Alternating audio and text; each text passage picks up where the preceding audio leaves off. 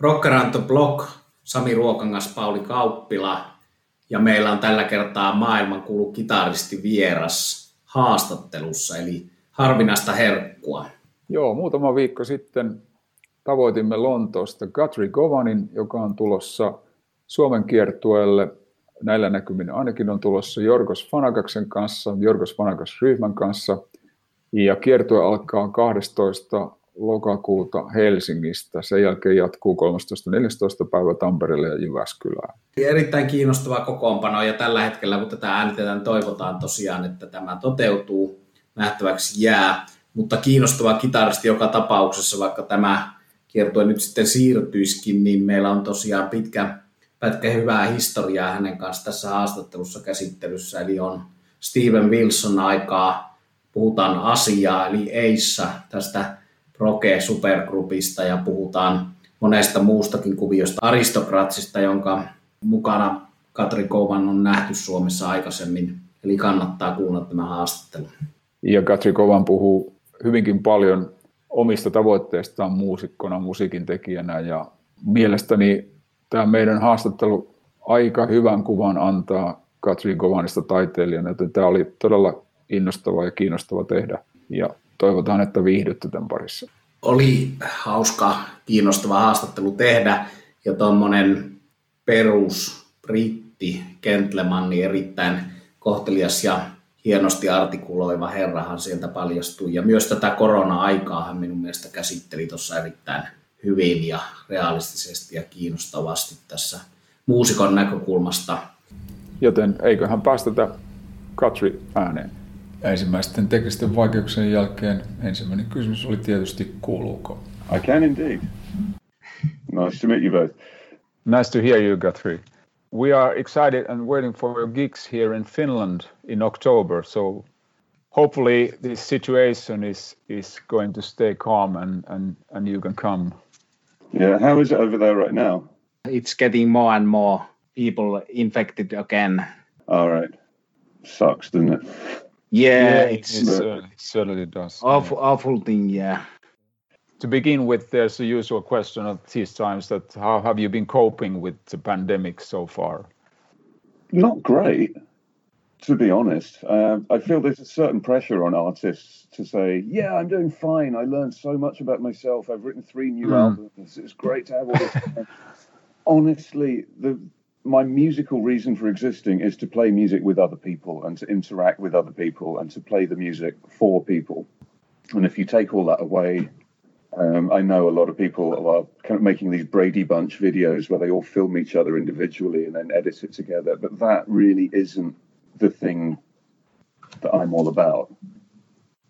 I'm a big fan of either just going mad on your own in the studio and doing 400 takes of something or a proper fucking gig. And it's been months and months since I've done any kind of gig. So even now that the UK is opened up about as much as it's possible to open up a country, maybe a little bit too much, a lot of things are pretty much back to normal now. But the one thing that's right at the back of the line is any kind of live performance. The government's insight has been stuff like, to give you one example, we've decided that singing is a dangerous vector for the disease, so we're going to ban live performance. So as a purveyor of instrumental music, you can imagine how happy I was to hear that all live music is forbidden because they don't like singing. Oh, Jesus.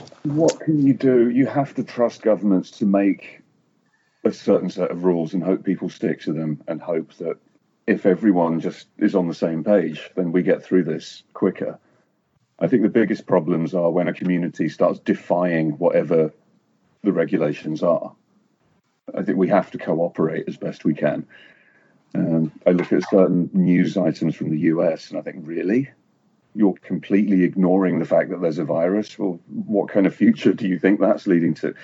So I'm trying to stay positive and I'm trying to persuade myself this is all for the best. And maybe when it's all over, I'm going to say when, not if, at least there will be some people left on the planet to come to our gigs. So you have to look at the long term, really.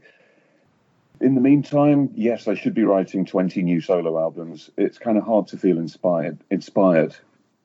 because I think that the art that comes out of you is a product of the stimulus that goes into you.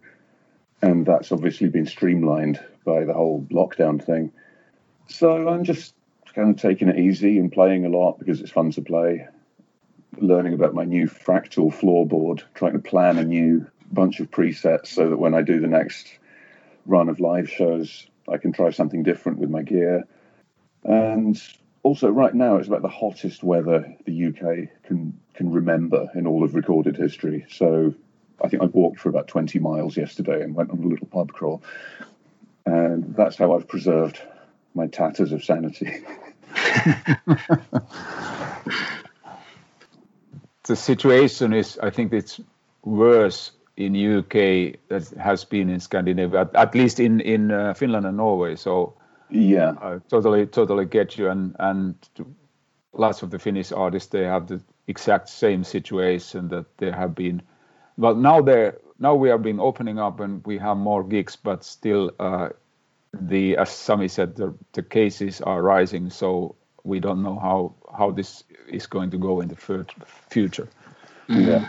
Well, it's new for everyone, isn't it? And I see all the different countries coming up with different approaches. And when this is all over, we'll all be so much wiser.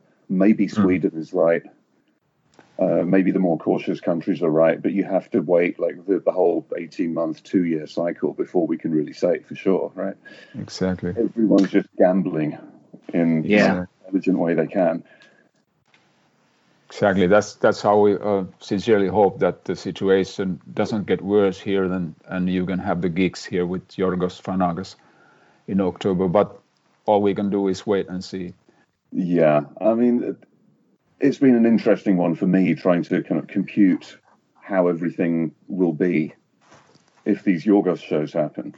And when I posted the list of proposed dates, I did get some negative feedback from people going like, that's the most irresponsible thing. How can you think of going on tour? You're going to kill everybody. But they're jazz gigs. That kind of gig lends itself more to people sitting at a table and eating their lobster. Exactly. It's not a mosh pit. It's not a nightclub. Mm. So I think it's okay just to trust the local councils and the local governments to decide what kind of thing is safe, and to trust the venues to put on events which aren't going to kill everybody. You know, should be safe. I think so. Knowing the places that you are coming to. Exactly, yeah. And in Finland, I think we're quite good in following rules, if there are any. At least some of the people do. But as Sami said earlier, that there are different types of venues. Yeah. But yeah, some of the questions. You have been working with Yorgos since 2012. Yes. Yeah. And how do you see, regarding the coming gigs and your collaboration, how do you see it has changed over the years? Well, we haven't collaborated so regularly that it's really evolved into something new compared to when we started doing it. Initially, I think Yorgos had this crazy idea of taking some of his compositions, and this is a good time to point out Yorgos's real strength is as a composer. He'll write some very detailed, elaborate jazz fusion stuff, often for a large ensemble with like 6 horns and stuff like that. So he's a pretty layered, detailed kind of writer. But he had this crazy idea, why don't we just strip it right down and have an unusual instrument that's not a saxophone and try to reinvent some of this material and see what we sound like just with 4 people. So he reached out to me, and I'm always in favor of trying something new and something different. So every now and then we've been doing mini tours in Greece and like watching the band gel a little bit more every time. But the thing we're proposing to do in October is really the first time we will have taken this outside of Greece, with the exception of a couple of Turkish shows. So it's a different side of what I do for anyone who follows my guitar world. It's still hairy and noisy and like far too much overdrive and playing far too many notes and all of that, but in the context of more jazz fusion compositions. So I'm kind of excited to be part of this little troupe of musicians that brings something new. Yeah, and I was listening to your solo work and also the Aristocrats albums, and I thought that this must be quite another challenge for you compared to those. Yeah, well, I always like to find new circumstances and things that will stretch me and challenge me. And like, if you look at the things I've done as a player over the years, you know, I've played with Hans Zimmer, with like 70 musicians on the stage playing the scores to superhero movies. I've played rap with Dizzy Rascal. All these weird things that don't seem to fit together. But to me, they do.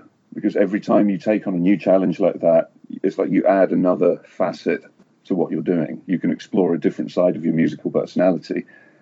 And it's fun for me to find out what my musical instincts will do as a reaction to all these different surroundings. And the Yorgos band is definitely an example of that. I can't just go on stage with those guys and be an aristocrat, because it wouldn't make sense. Yeah. So what about the Aristocrats? Are there any plans? The latest album was last year. Yeah, we did most of a world tour to support that. I think the album came out just over a year ago, maybe June of last year. And then we did our Aristo camp in New York, and then went straight on a big tour of the US, came home and recovered for a little while. I did some other crazy things. I went to Russia and played with some different guys. And then we embarked on the European leg of the tour, which was so ambitious we had to chop it in two and put Christmas in the middle. So the Europe leg finally ended in early March, and you know what happened next. What we should be doing right now is wrapping up the end of our Asian leg of the tour. And I love playing in places like India and Japan, but obviously that was never going to happen. So right now we can't make any plans. For one thing, the other two guys in that trio are US citizens. So we're all playing a guessing game, but part of the guessing game is, at what point will other countries welcome anyone from the US when you see how the US has been dealing with this? So I think for now we're just keeping ourselves busy doing whatever else we like to do. And we'll start making plans again once we can see a little more clarity. At this point, it feels like any plans we try to make are probably doomed, because everything will change so much. Does that imply in any case that, and I guess you get asked a lot about this, your own solo work and probably coming solo albums, that has this had any effect on those plans? Or? Well, to be honest, making a solo album isn't my top priority. Mm-hmm. There's a huge chunk of my musical personality that doesn't just want to be a guitar player on a pedestal, and is much happier just being part of a group of people and we all pull together. So that's a big part of my psyche. I do acknowledge I need to make another solo album, just because the other one is so very old, and I have been sketching out some things, not with any concrete business plan. I haven't been saying, right, I'm going to write and produce one song a week, and then my album will be finished by this date, and I'll release it by that date, and here's the Facebook campaign. I'm just slowly sketching out musical ideas just for myself. And by the time all this nonsense is over, I'm sure I'll have a hard drive full of stuff. And by that point, it'll be easier to decide what to do with it all. Maybe some of it will be more suited to the Aristocrats. Maybe some of it will suit a solo album. But I'm more interested in seeing how all these ideas crystallize, and then decide what kind of solo album I should make. See, I've never had much of a business head. Stuff like that. Yeah, the music comes first. Yeah. But that leads me to one question, and just in interest of us maybe gearheads more, that we know that you have been participating with the Victory Amps development. Yeah. How did you find that kind of project, and are you still involved for future development with them? I'm at a point where I'm pretty much happy with the amp as it is. It has a wide range of guitar tones. It's loud enough to cope with Marco's drum kit, just about, and it's small and light enough that I can take it on an aeroplane. Oh, how I miss aeroplanes. And I can take the tail off. Yeah. So, like, what else would I do to change that amp? So I think for now we're good. if they're working on some new projects and they want input, I'm absolutely there, because it's always a pleasure to work with those guys. We communicate well, and we have quite a long history. I've known Martin Kidd, the main kind of mad scientist, amp designer behind Victory amps. I've known him since forever, because he was the designer for Cornford amps way back in the day. Like, that's what I was using in the Asia days. That's what I was using for the Erotic Cakes album. And with the Victory amps, they don't sound the same as the Cornfords, but you can tell there's a certain thumbprint that's there. In the same way that I could play a Les Paul or play a Strat and it would sound different, but hopefully you would still recognize my DNA. Mm. There's something like that with Cornford amps and Victory amps. You can sense a certain kind of mind that must have been behind the design of each of those. I hope that makes sense. It does, definitely. I have just one more question about this. I was reading your past interviews.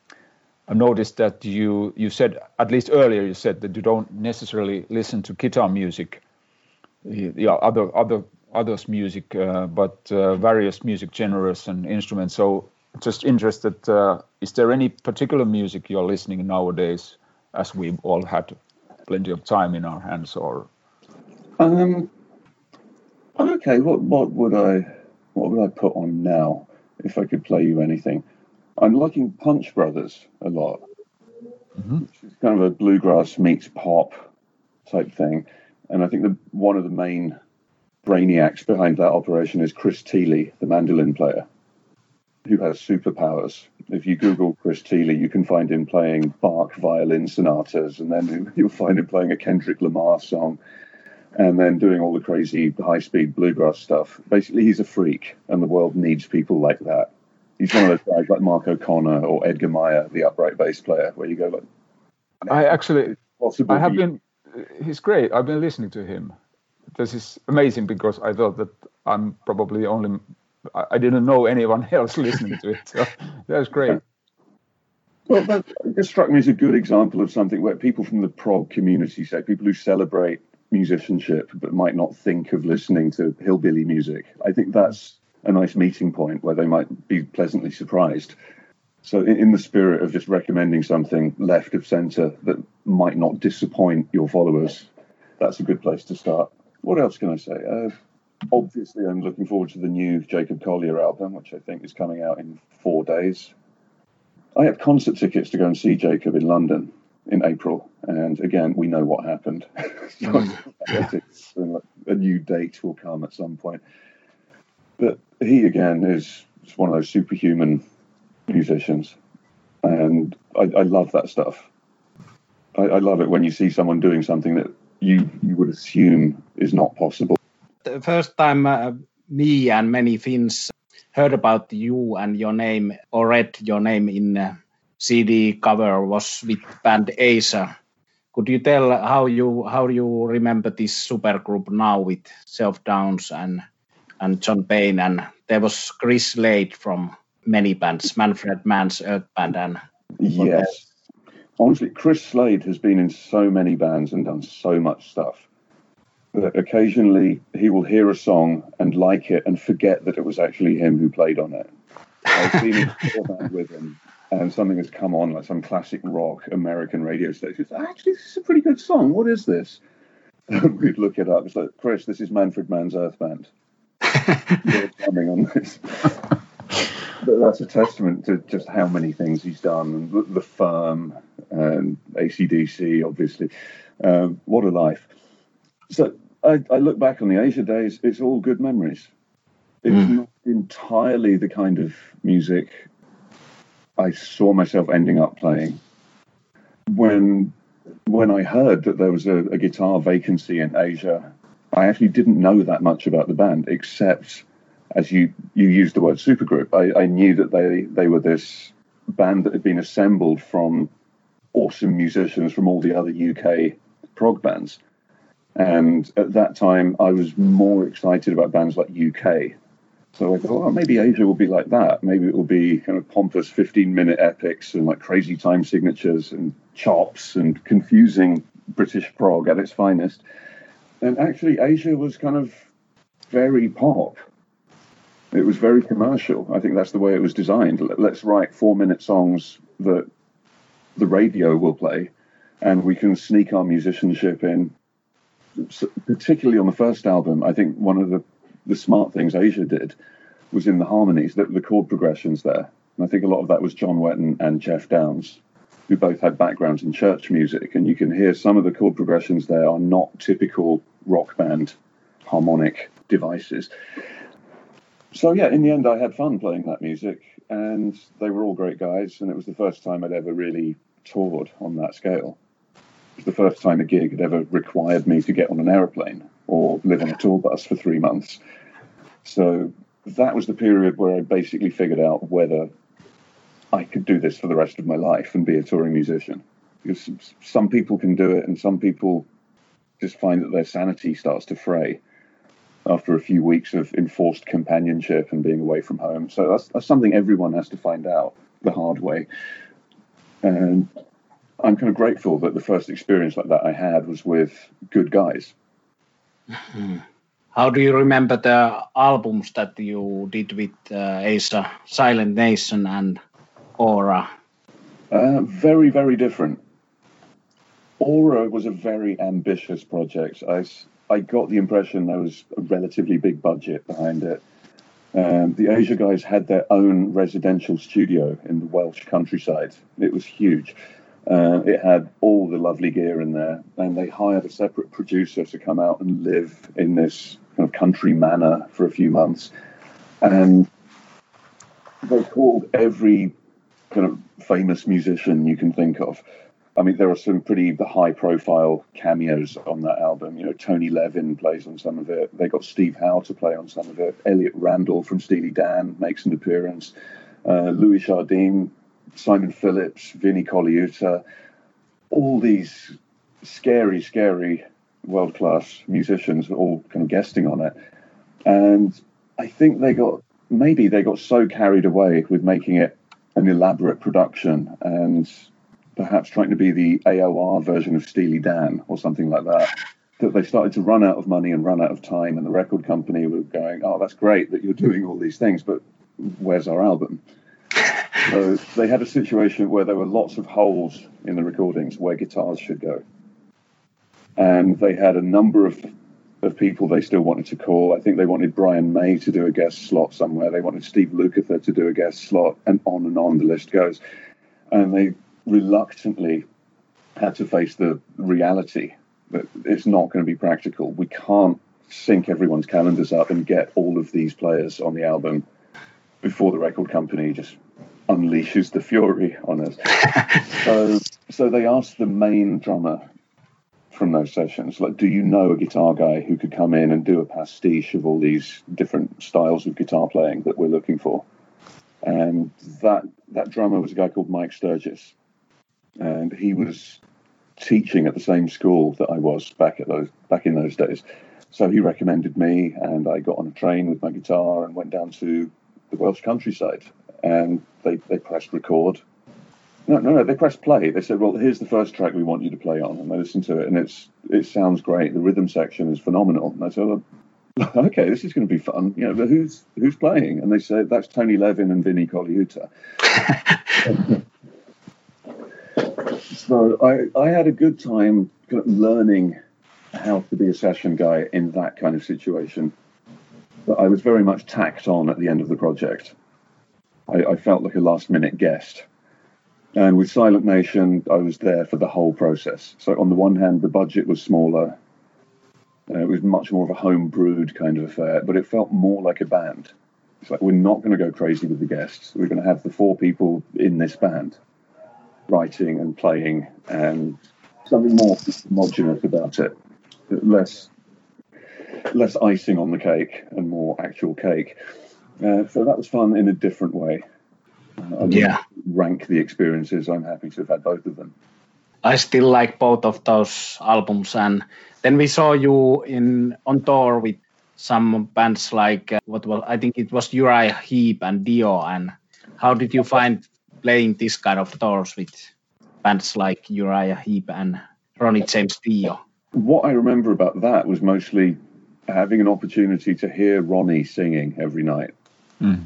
And he was pretty much a grandfather. Most people would have just walked away from the crazy world of rock and roll by that point in their lives. But he was still doing it and delivering every night. And I swear he was singing better on that tour than any other point earlier in his life. So what a consummate professional. What a great voice. And he seemed like a really cool guy. I would see him interacting with people backstage. I would see people on the guest list showing up, and he'd meet some journalist that he hadn't met for 15 years. And he said, "Oh, Bob, how are you doing? How's your wife, Susan, and your two kids? Let me think, your daughter must be, 16 by now?" And he had this encyclopedic memory for people he'd only met once. And just everything about him was impressive. So that was actually a heartening thing for a relatively young guy going out on the road. I always felt like the kid on those package tours. You'd have bands like Asia and Uriah Heep, and everyone is a generation older than me, pretty much. Yeah. So I felt like a youngster, and being able to see someone like Ronnie and thinking, he's still doing it, he's still good at it, he's still enjoying it at that age. This isn't such a bad life. I'm glad I chose this path, you know. Yeah, great combinations. And then next time we saw you here in Scandinavia was with Steven Wilson, and you played with his very critically acclaimed albums, Raven That Refused to Sing, Hand Cannot Erase, 4.5 albums. How do you see that part of your career now? I would say a lot of the same things I said about the Asia thing, I guess. I mean, when I realized what kind of band I was joining there, it was Marco who introduced me to that whole operation. Marco Miniman, my fellow aristocrat. I'd been playing with Marco anyway, and Marco was also the drummer in Steven Wilson's band. So Marco recommended me, and when I entered into that project, I was really excited by the concept of it. The Raven album in particular, it seemed to me that what Steven was trying to do was do something that resembled a classic 70s prog album, but to have like an army of musicians playing the material who had some kind of jazz fusion background as well, and would be able to do something more improvisational. A lot of the classic prog stuff is wonderful and complicated and requires great musicianship, but also a lot of it seems quite scripted to me. You get the impression that the stuff that's impressive would be the same from one night to the next because it's so predominantly composed. Whereas Steven's interpretation of that formula was, well, why don't we have the keyboard player who used to play with Miles Davis? Why don't we have a sax player? Why don't we unleash those guys? So there would be long extended sections where you'd hear this crazy Rhodes solo, for instance, that would be totally different from one night to the next. And for me, that actually made the whole prog concept more exciting and more enjoyable, because it seemed like you've added another dimension, but you haven't lost anything. So that was the element of it that excited me the most. Yeah, thanks. Then we have a set of kind of shorter questions, like if you would mention who are your three favorite guitar players at the moment today? Yeah, I really don't do that. It's like saying, what's the best fruit? They're all good in their own ways. If I just pick the first three guitar players that come into my head that I like, yeah. I don't know, Django Reinhardt, Alan Holdsworth, Scotty Moore. Okay, yeah. Yes, great names. Well, we also have... I would say Frank Zappa. I would want to apologise to Frank Zappa for not mentioning him. There are so many. Sure. Scofield, Steve Vai. I could go on. Mike Landau. I'll stop. Yes, that's great names. And well, we have a similar kind of question, as could you mention in other instruments, maybe three musicians or a few musicians that have influenced you most? Well, there's an obvious way to answer that by saying with all the jazz and jazz fusion side of what I do, guitar isn't the most jazz instrument out there. Most of the greats that you would want to learn from to avoid reinventing the wheel either played a keyboard instrument or blew into something. So anyone who's curious about that style of music ends up drawn towards the legacy of Charlie Parker and John Coltrane and guys like that. In that spirit, I will add, I was always a fan of Cannonball Adderley. I always like the way Freddie Hubbard did the trumpet thing, because it kind of sounds like the trumpet version of Paul Gilbert. There's a really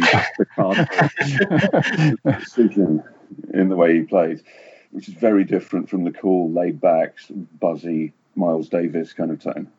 So there's that whole world. Herbie Hancock, there's an astonishing musician. You can't ignore someone like that. Yeah. Drum-wise, I'll say another thing. I remember one album that really blew my mind in the early 90s, and it was Que Alegría by the John McLaughlin Trio. And I think a lot of people, even people who'd followed the whole of John's career, they felt that there was something special about that period and that he'd invented a certain kind of trio that was magical. And it was around the time he was just playing nylon string guitar. But he had Dominique Dupiazza playing bass, and he had this very unorthodox way of playing bass that allowed him to do things with ridiculous facility. And the drummer was Trilok Gurtu. I don't know if you're familiar with him. Yeah. He's astonishing. He has this way of playing where he's kneeling down, and he has the bass drum kind of suspended somewhere, and he's hitting it with a stick. And he comes from the background of Indian classical music. So he's doing all this rhythmically impossible, insane stuff on something that resembles a Western drum kit. But just hearing what he was doing there didn't just make me excited that Trilok Gurtu existed. It made me really want to investigate Indian music a whole lot more. And I never got tired of that. I'm still utterly fascinated and humbled by what you hear in like Carnatic music, what those guys can do with melody and with rhythm. Harmony, not so much. Those guys are so good at the melody thing and the rhythm thing, it almost seems like they don't need to do any chord changes. So this is a D power chord. This is how the song will go all night. But check out what we can do over these two notes droning in the background. And it's unbelievable. So yeah, Trilok was probably my gateway into all of that. And I feel better for having mentioned him. Yeah. And then could you mention two more? There was one. Could you mention two more albums of any kind of music that people who listen to this podcast and like your music, what they should listen to? I don't know. Let me think. I don't just want to name some prog albums with great players. I'm sensing the guys who are following what you do can probably find that already. So to take them outside of the comfort zone, check out a band called Knower, if you don't already know about them. It's like Knower. There's an album called Life. And it doesn't quite sound like this, but it's the best way I can describe it in one sentence. If you imagine like Daft Punk with a jazz degree, harmonically and rhythmically really, really sophisticated, but also it's great electronic pop and very exciting. And I love the idea that young musicians now are aware of this band, and it's kind of setting a benchmark in the same kind of way that Jacob, in his own way, is setting a benchmark. And the next generation will grow up knowing that these things are possible and that you can do something musically amazing, but not at the expense of the song and the hookiness. Also, I'm sure they've heard it a million times before, but just listen to Abbey Road one more time. The Beatles album. It's so good. Yes, agree. Totally agree. Yeah. Go on, Pauli. Yes, well, we actually, this is the final question, and we are collaborating with this Ruokangas guitars, with Finnish luthier, and I don't know if you've ever heard of him or know those guitars. I don't think so. Okay, so if you have this gig in October in Helsinki, we'll try to find out the way that if we can sort of a very shortly meet and greet and show you one of his works, if you're interested, I mean. I'm always interested in what people do. Mm. And maybe I could give him some brief feedback on like how his product works for me, but it's only fair to point out I have a signature guitar model with a different company, so that's effectively a wedding ring. Yeah, sure, yeah. I'm so very happy playing the guitar I have right now because I spent 2 years with the company like designing it, so it's everything I ever wanted, and I don't have a wandering eye for guitars anymore, really. that situation. Yeah, you can talk about that guitar now for the people who don't know about it. Yes. Well, it's just everything that works for me. My perception on how to have a signature guitar is not to tell the public who trust your opinion on things, my guitar is the best guitar, you should buy one of these. Because it doesn't work like that. It's the best guitar for me. Mm.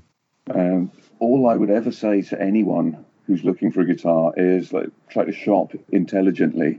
Start by asking what you personally need a guitar to be able to do, and then buy the affordable solution that most closely matches your individual needs.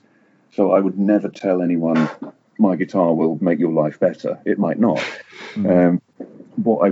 All I can say is, if you're the kind of player like me who sometimes likes to veer wildly from one genre to another, so you need a guitar that covers a lot of sounds, and you need a guitar that's very playable, because sometimes you need to do circus tricks, but you still want something that feels vaguely vintage and reminds you slightly of a Strat, then maybe mine should be one of the guitars you try out. And that's as far as I'd go with it. Everything else about that guitar is so personal, and also so geared towards the fact that before the event, a lot of what I was doing was world travel. And I might have a gig in Iceland, and then two days later, I might have a gig in Jakarta, which is a completely different weather system, completely different temperature and humidity. There are a lot of great ultra-playable guitars that don't cope well with sudden changes of weather like that. Sure. Changes in humidity in particular can do crazy things to a piece of wood. So we've worked a lot on trying to make the guitar as stable and idiot-proof as possible. And I was very fortunate that during that 2-year design period I mentioned earlier, I was able to take prototypes out on the road. And it's like, okay, thank you for prototype number 4. I will now spend a month trying to destroy it, just do for a living, and it'll let you know how it gets on. I'll send you photos of the remains at the end of the tour. So that was really useful, because I was able to make sure that we were designing something that would work for every aspect of what I do. Yeah. And last thing after last question is that I remembered one fan of yours sent me a message in Facebook asking that, do you know any Finnish music, rock music from Finland, or any classical or heavy metal or any Finnish music?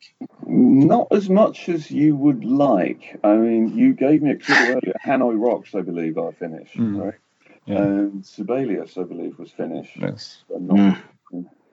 And I know you guys have a TV program for babies, which has like a dinosaur heavy metal band.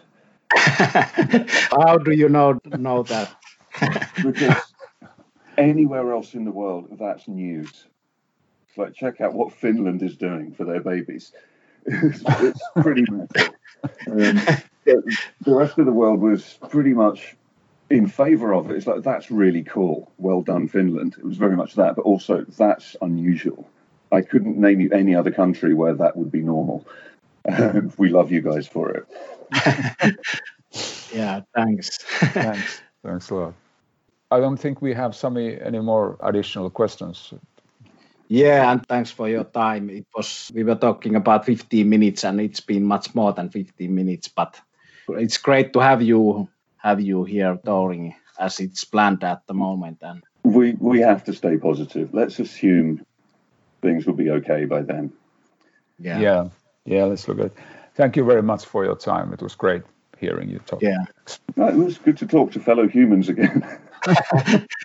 Well, yeah. Thanks for wanting to talk. Thanks for listening. Good luck with this virus bullshit. And see you in October. How about that? Yeah, see you in October. Thank you. Bye-bye. Okay, guys. Bye-bye. Cheers.